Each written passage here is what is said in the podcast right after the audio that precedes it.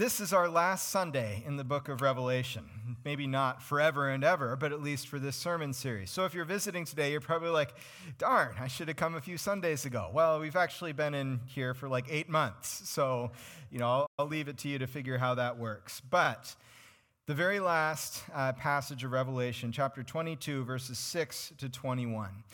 And really, these verses are meant to summarize everything that we have heard so far. And as I was reading and studying this week, I came across, uh, I think, a wonderful, a wonderful analogy of what we're going to do, what it's been like to read through the book of Revelation together. It was N.T. Wright in his, com- his For Everyone commentary on Revelation who said that if you've ever been, uh, he grew up, of course, in England where they have lots of church bells.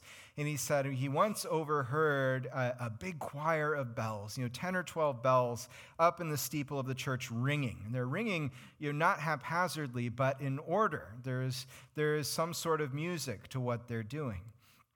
And he said at first you could, you could hear each bell but eventually, just the sheer volume and the sheer quantity of sound that you were hearing meant that all you could hear was just the low, you could hear the, the crashing of, of the higher bells, but you could only pick out the tones of the lowest bells at all.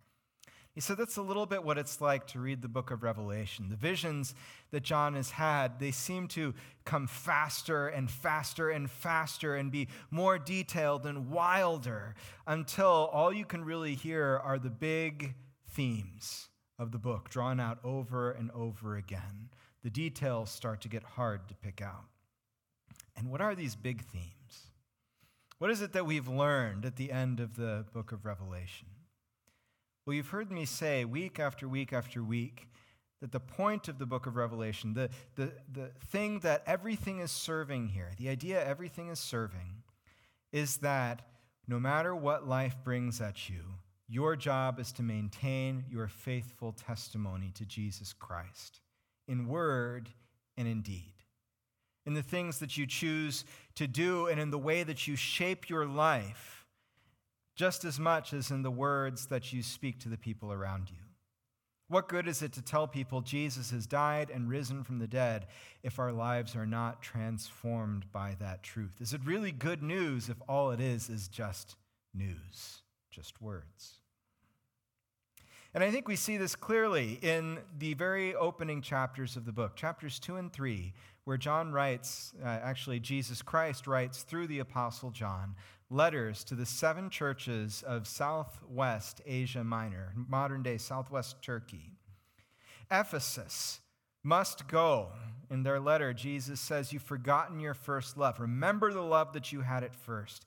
They must go from a cold righteousness, a cold having the right answers, a cold telling everyone where they've messed up, into living their lives in the context of love.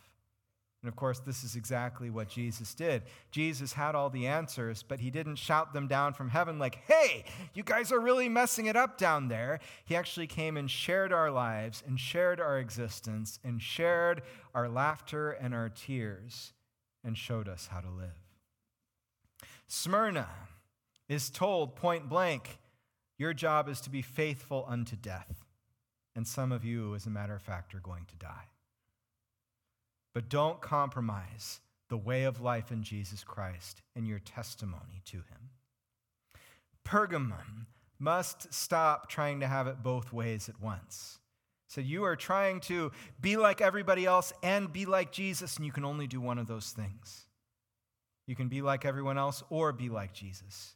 Make up your mind.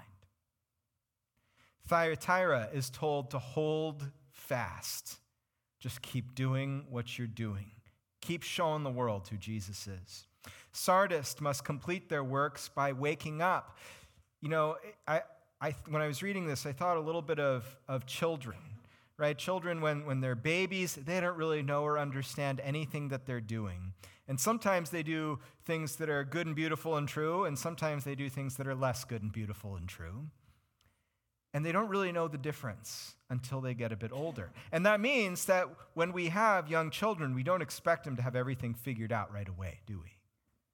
Instead, we help them to grow up into the person that God has made them to be. We help them to grow up into being kind and generous and good. Children are not born always being kind and generous and good. We know that because there are no adults who are currently all kind and generous and good. And I think that's what Jesus is saying to Sardis. You got started, but you never really got going. So keep on. Philadelphia is told, you basically have nothing. You are poor, you are powerless. At least that's the way the rest of the world sees you. All you need to do is maintain what you have. That's enough. You don't have to, you know, go from being a small backwater town to being New York City. You just need to be faithful. Hold fast.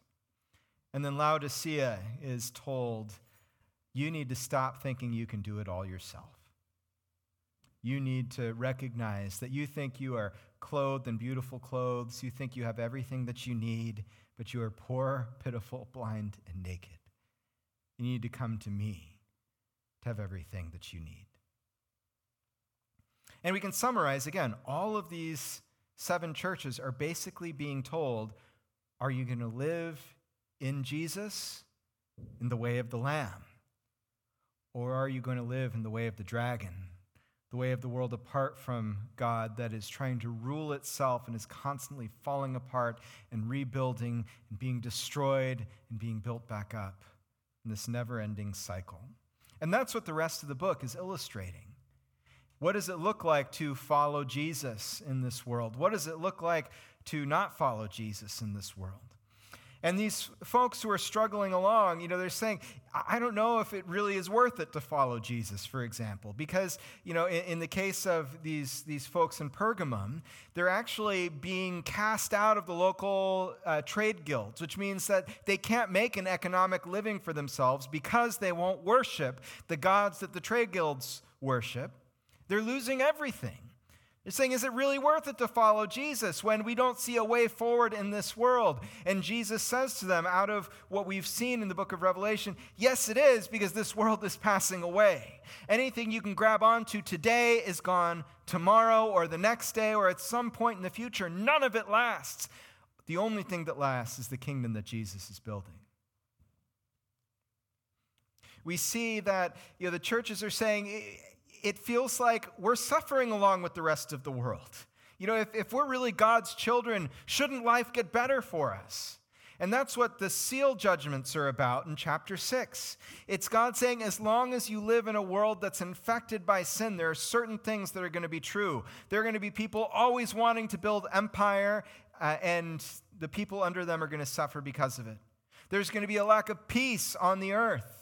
There's going to be economic hardship on the earth as long as Jesus is not on the throne in this world. These things will be true. Now, the human effort for the last you know 10,000 years of civilization has always been to try and find uh, the new trick that'll take care of all of this stuff, right? Uh, I don't know, maybe you watch Dr. Oz or maybe you don't, but Dr. Oz has got a new miracle pill every week, right? It's like, oh, if you just take like this fish oil, like you will be so healthy, you can't even believe it. And you know, oh, if you just take this vitamin or this supplement, you know, it's, it's going to turn your life around. You're going to feel so much more energy. Now, I'm not saying none of these things have any value. I've just noticed that all of us still die, even the people who watch Dr. Oz. There's no magic pill. There's no magic pill out there that takes away all of our trouble and all of our problems. It means that we don't have to eat a, a healthy diet and that we don't have to go out and exercise. And the same thing is true of all of our human efforts to make this world a better place. They might take us a little bit farther forward. I mean, they really do. The, the actions that we take, the, the kind of people we are in this world, it really does make a difference, and yet none of it's the final answer.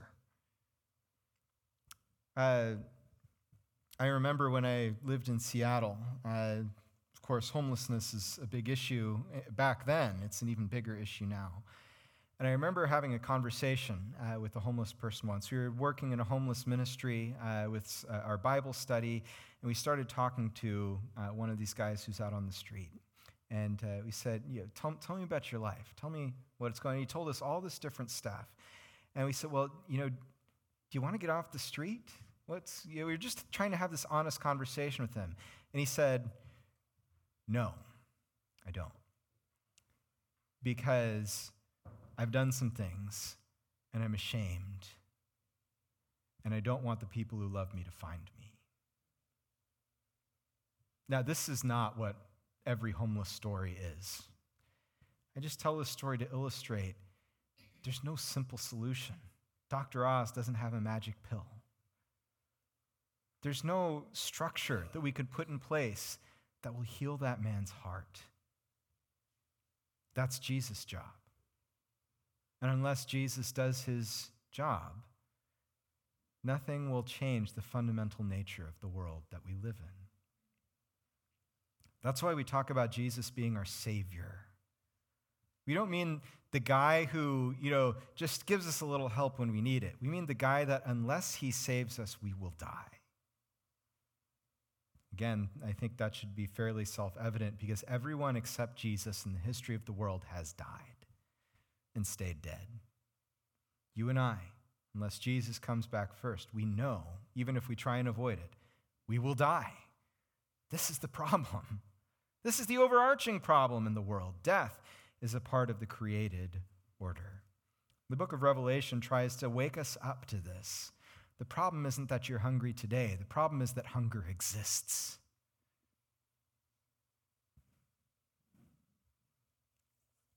And so now, finally, come to these last chapters.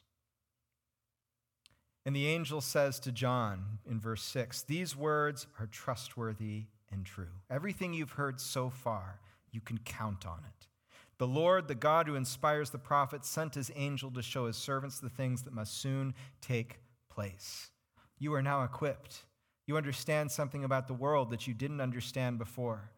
And knowledge is a wonderful thing. The truth shall set you free, right? But knowledge is also a responsibility. Knowledge, in a sense, is even a burden.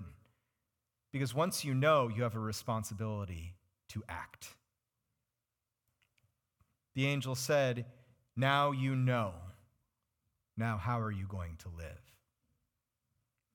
And then Jesus jumps in, the risen Jesus in heaven, and he says, Look, I am coming soon. And he's going to say this three times.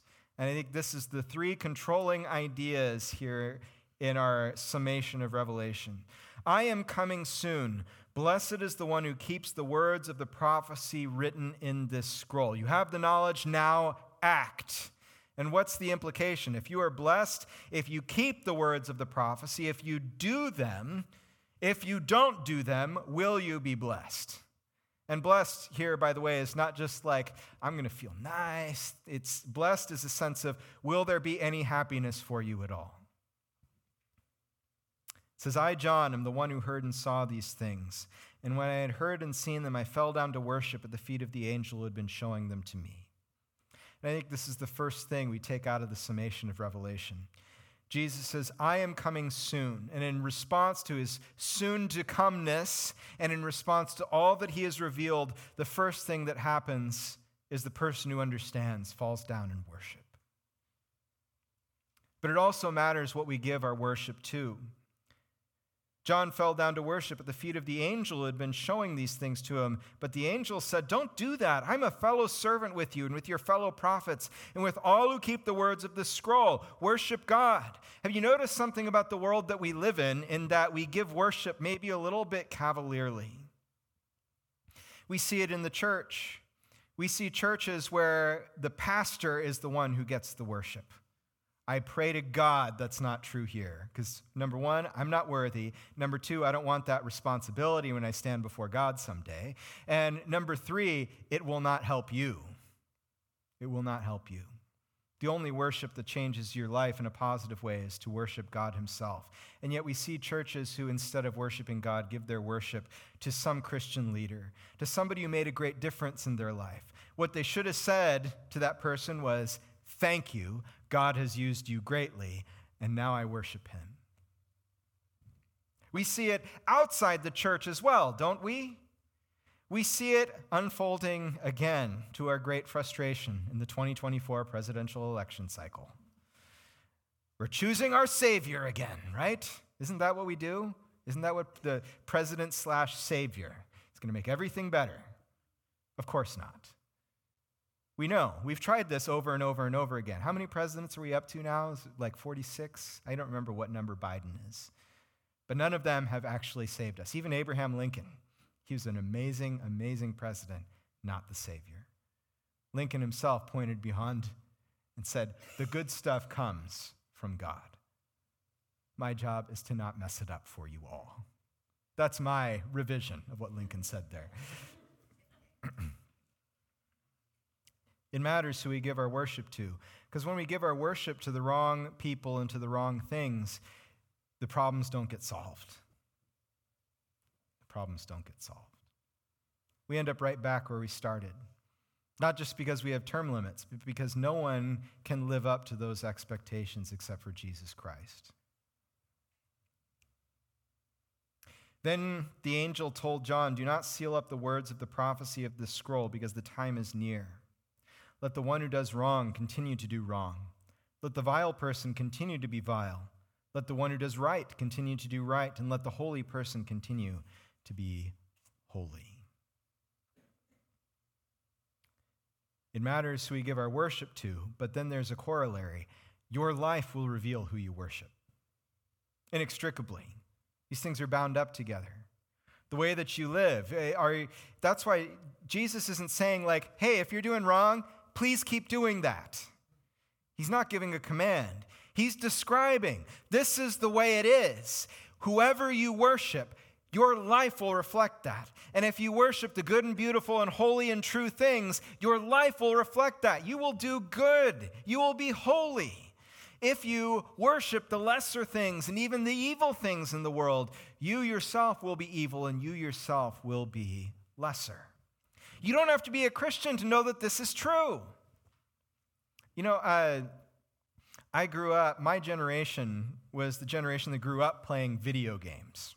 Right? The generation before mine, really, that wasn't so much a thing. Like, I was born, I think the Atari came out very, very early, before I really knew what was going on, all right? It's just before me. But, you know, the original Nintendo and all these things, they all came out in my lifetime. And it's funny because my generation, I think, is also one of the first generations where all the adults, at least all the male adults, because we're not as good as the female adults, still play video games in one way or another. I like to say, my children, you know, we have a Nintendo Switch at home, and my kids, every once in a while, actually, not every once in a while, like constantly come up to me and say, Daddy, will you play Zelda for us? And I'm like, I have to go be a good parent and play Zelda. But, uh, one of, gosh, I've lost my train of thought. I have no idea why I'm talking about this anymore. But, uh, oh, I remember. You know, there are all kinds of different games you can play out there. And you know that, you've heard it in the media, there are all these questions about if you play violent video games, will you become violent yourself? And I wonder if the question ought to actually be rephrased. If you play violent video games, are you already a lover of violence and your choice is simply revealing what's in your heart?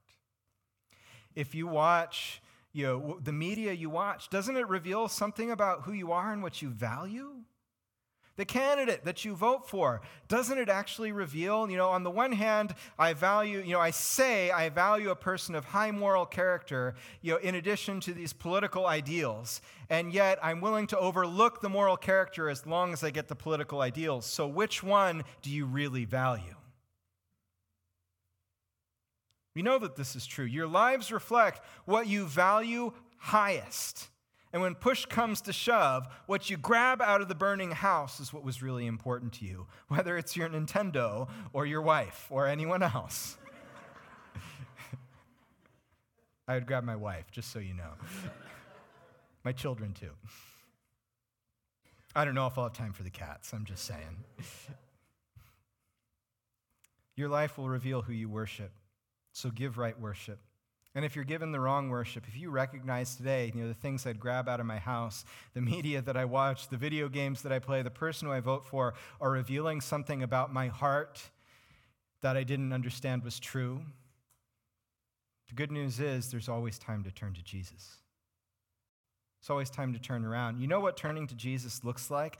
It doesn't look like, Jesus, I am able to guarantee from here on out, I will never sin again. I will always be good. I'll always love the things that you love. That's not something we're capable of doing. Instead, turning to Jesus looks like Jesus.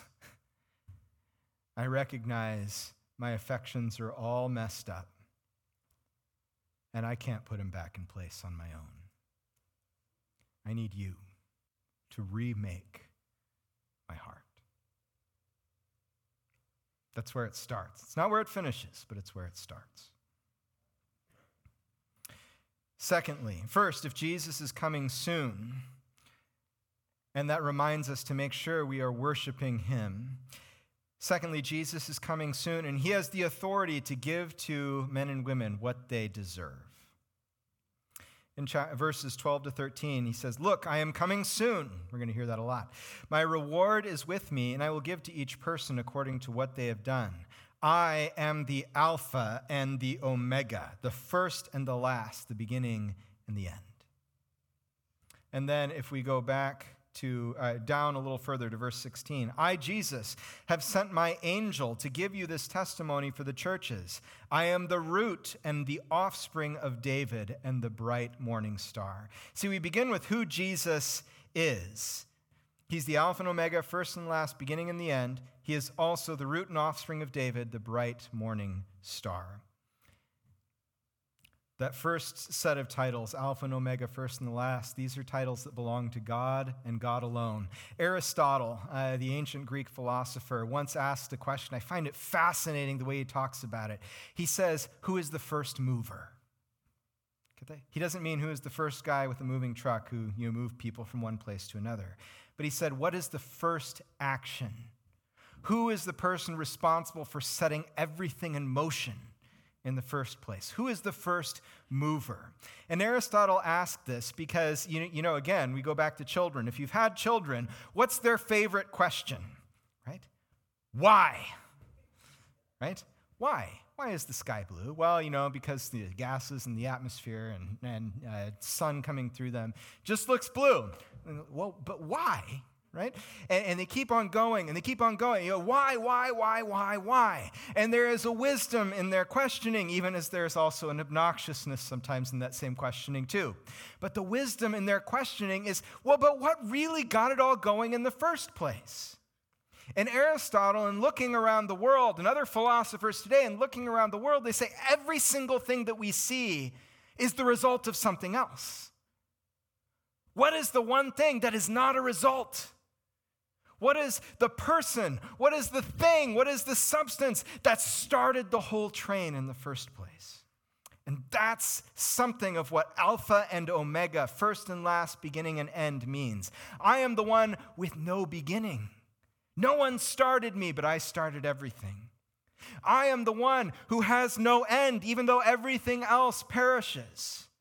Uh, one of the Newton's laws, I, I, can't ever remember which one because, you know, my BA is in BS, biblical studies, by the way.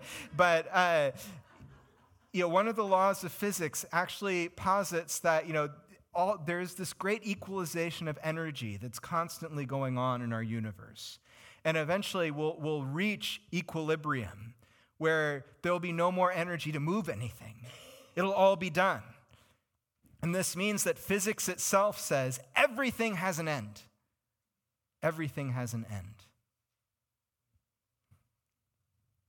But not God. The beginning and the end come at His discretion, and they come from Him. This is the one who's coming. This is the one who's coming. Jesus is also the root and the offspring of David and the bright morning star. He is the king that God has promised. That's what the root and offspring of David means. He has the right and the wisdom and the ability to render perfect judgment that no one else has, no one else can have, because all of us are limited in every way in our knowledge, in our understanding, in our goodness. We're all limited, but He is not. He's the bright morning star. I don't know exactly, there's probably a lot here that I don't know about this title. But you know, the morning star is the planet Venus. And it is often the last thing you see at night and the first thing you see in the morning. And I think we're meant to have that vision in our mind. He is the one who presages the dawn for our entire world. He has in himself the ability to render a perfect judgment, and that's exactly what he will do. And who wants to disagree with what he says here? Blessed are those who wash their robes, that they may have the right to the tree of life and may go through the gates into the city. The people who want to be good, I'm going to give them life. Anyone have a problem with that? Sounds pretty fair to me. Then he says this Outside are the dogs, those who practice magic arts, the sexually immoral, the murderers, the idolaters, and everyone who loves and practices falsehood. See, Jesus groups all of these things under falsehood. He's saying they're not real things. You're not pursuing the good and the beautiful and the true. You may be pursuing uh, pleasure, you may be hedonists, you may be all these different things, but you don't want what is good. So, do we think it's unfair that Jesus says, if you don't want what's good, I'm not going to give it to you? Um, when I was uh, having Thanksgiving dinner the other night, last night, as a matter of fact, because we always do it on Saturday. Uh, because, you know, we're rebels. Actually, it's just because that's when all the family can get together. But I was faced with a lot of choices. How much turkey am I going to have?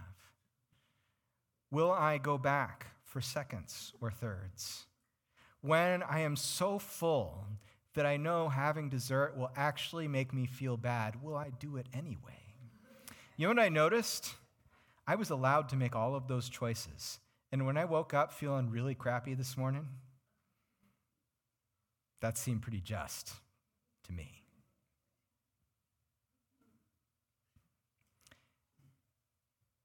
And I think that's essentially what Jesus is saying. We don't always realize the full consequences of our choices, and yet they are still our choices. And God's not wrong for giving us the logical outcome of our choices. But He has such a wide and a great mercy. Remember what we said? He said it's never too late to turn to Jesus. And turning to Jesus and changing the consequences of your choices, all it takes is Jesus. My affections are all disordered and messed up. Would you put them back and make me right?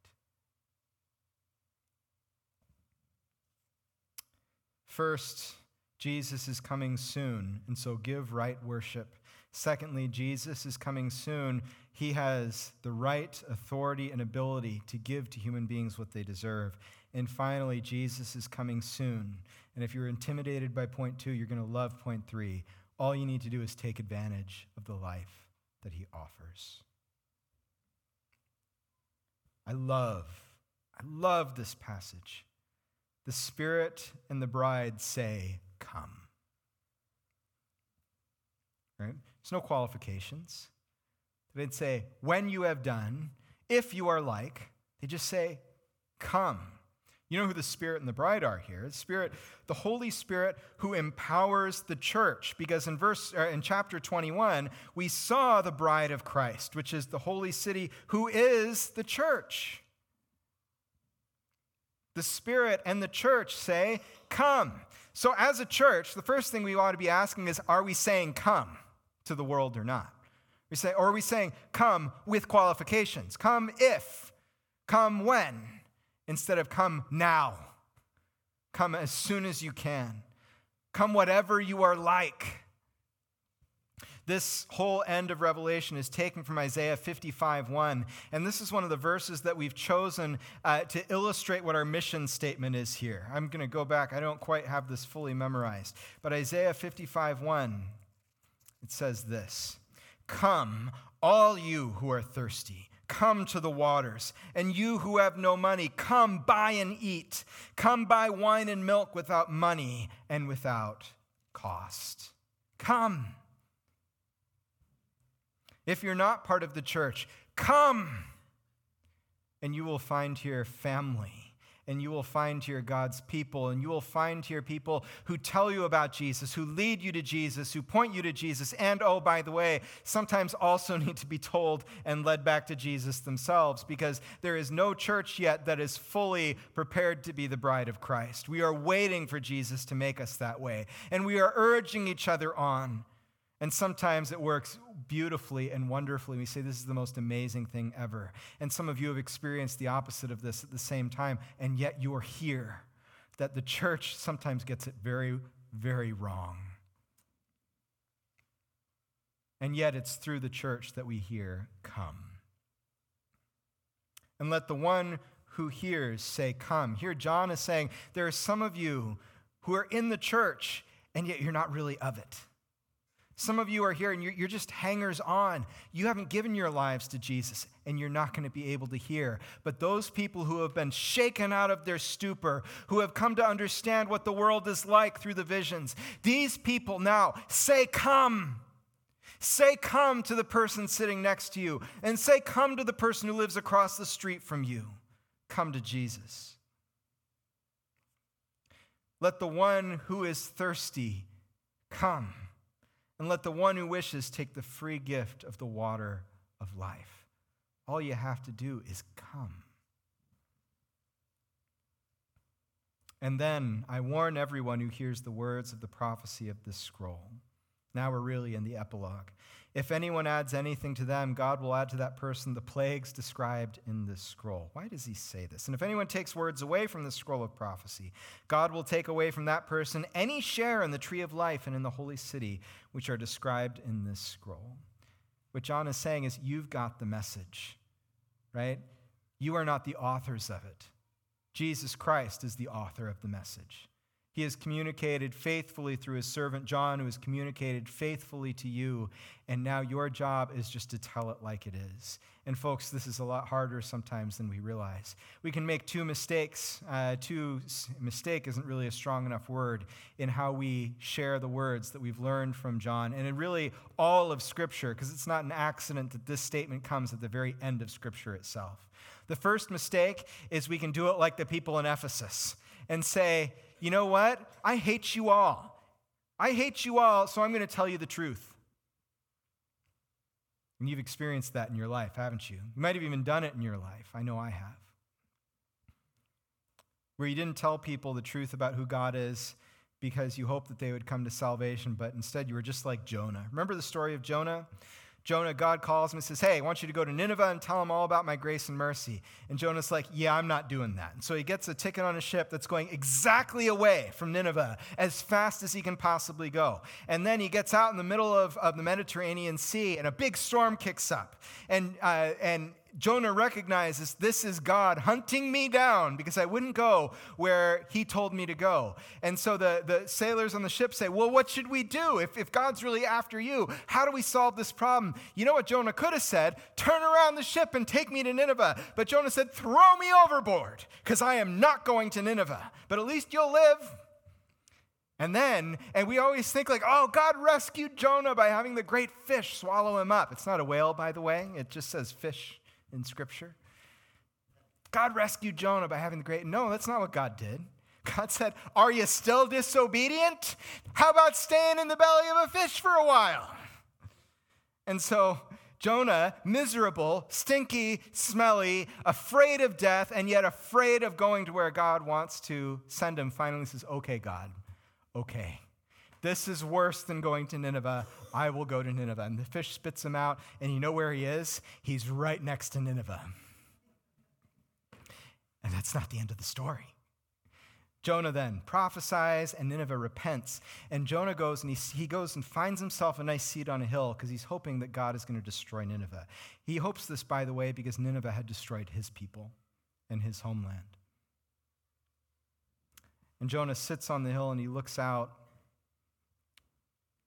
and God says, Are you really angry that I would show mercy to? Jonah says to him, This is why I didn't want to go. I knew you'd forgive these jerks. This is totally my paraphrase. It doesn't say that in the NIV. knew you would have mercy on these jerks. God says, You're really angry that I would have mercy. That's the first way we can add and subtract from the message. We could take out the part where God loves you and has a wonderful plan for your life, like Bill Bright would have said, and instead say, God so hated the world that he sent his only son to make you feel terrible about your sin. Go to hell. The other mistake we can make it's actually hatred of a different sort, even though it feels like love. Say, I'm too afraid to tell you the truth.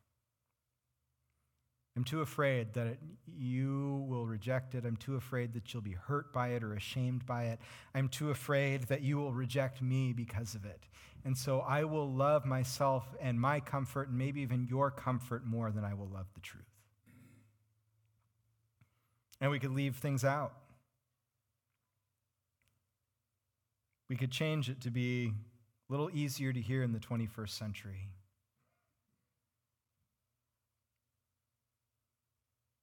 But if we are willing to tell the message the way Jesus gave it, not with the exact words, because you know those are different. For one thing, the book of Revelation is written in Greek, and none of us speak Greek. But if we're willing to give the true message that Jesus gave, then when Jesus says here in verse 20, he who testifies to these things says, Yes, I am coming soon, we will say in return, Amen. That word amen, Jesus actually loves to use it. You read the Gospels, you ever uh, remember Jesus says, Truly I say to you. He says, Amen, I say to you. Amen in Greek. Amen. Come, Lord Jesus.